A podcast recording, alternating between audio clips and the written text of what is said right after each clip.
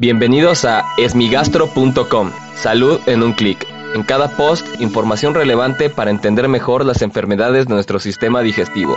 Bienvenidos. Hola, ¿qué tal? Soy Norberto Chávez y les doy la bienvenida a esmigastro.com. En este podcast daré respuesta a las dudas que tienen sobre las enfermedades del aparato digestivo. Y en esta ocasión eh, responderemos a una pregunta que hizo Laura en la página de Facebook, en uno de los comentarios cuando hablamos acerca de antibióticos en pacientes que tienen síndrome de intestino irritable. Aprovecho para invitarlos a que entren a la página de Facebook de Esmigastro y comenten sobre las eh, informaciones, videos, audios y noticias que ponemos para ustedes. Lo que pregunta Laura es la importancia que pueden tener los glóbulos rojos en las distintas enfermedades del aparato digestivo y en particular así el aumento en estos glóbulos rojos puede ocasionar daño en el hígado. Lo primero que debemos de saber es que los glóbulos rojos, que son los que transportan el oxígeno de los pulmones a todos los tejidos del organismo, se miden en algo que se llama biometría hemática, es un estudio de sangre en el cual nos dan el conteo de glóbulos rojos y de hemoglobina. Digamos que son en paralelo, aunque hay pequeñas variaciones, en general la hemoglobina y los glóbulos rojos se consideran un sinónimo. Es muy importante hablar de este valor en especial porque muchas personas se realizan por indicación médica o incluso por motu propio una biometría hemática y a veces este hallazgo pasa desapercibido. La hemoglobina o los glóbulos rojos pueden verse alterados en dos niveles. Uno es hacia abajo, es decir, una reducción en el contenido de hemoglobina o de glóbulos rojos, mejor conocido como anemia, o aumento en su número, lo cual se llama poliglobulia. Por lo general, la poliglobulia es un indicador de falta de oxigenación o de alguna alteración hematológica, es decir, de algún problema propio de la médula ósea, que es quien produce los glóbulos rojos. ¿Por qué las personas que fuman pueden tener elevación de la hemoglobina o los eritrocitos? Porque al fumar se impide una adecuada oxigenación.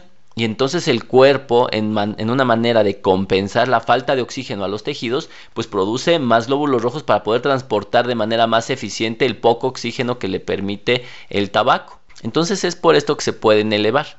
Hay algunas otras enfermedades, les digo, hematológicas que pueden aumentar la cantidad de glóbulos rojos y esto puede incluso llegar a niveles extremos, enfermizos, excesivamente altos, que pueden ocasionar coágulos a distintas partes del cuerpo, no solo al hígado, también al cerebro, al corazón, al pulmón o a otras partes del intestino. Por lo tanto, es muy importante evaluar si están altos o bajos y la severidad, es decir, la gravedad de esta alteración.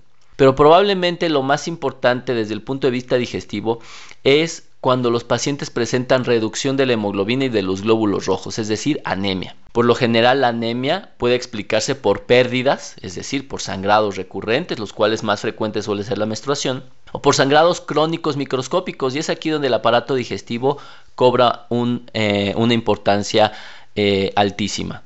Por lo general en las personas mayores de 50 años, pues la menstruación, o en los hombres evidentemente, la menstruación es un problema. Y el hecho de que haya anemia obliga a buscar que no haya sangrado en la materia fecal.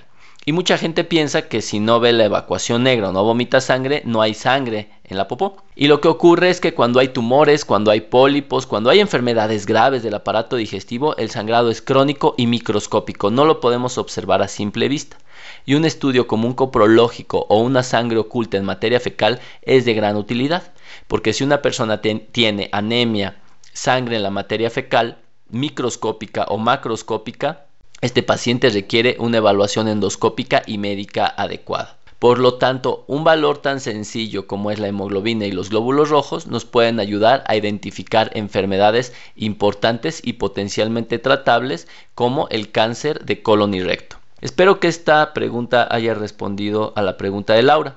Si no es así, los invito a que escuchen los episodios previos. Y si aún tienen algo que no les haya quedado claro, en el sitio web www.esmigastro.com encuentran el formulario a través del cual pueden enviarnos su pregunta. Gracias por haber escuchado este post. Si la información les fue útil, compártanla. Hagamos que más gente esté informada. Los esperamos en el próximo podcast.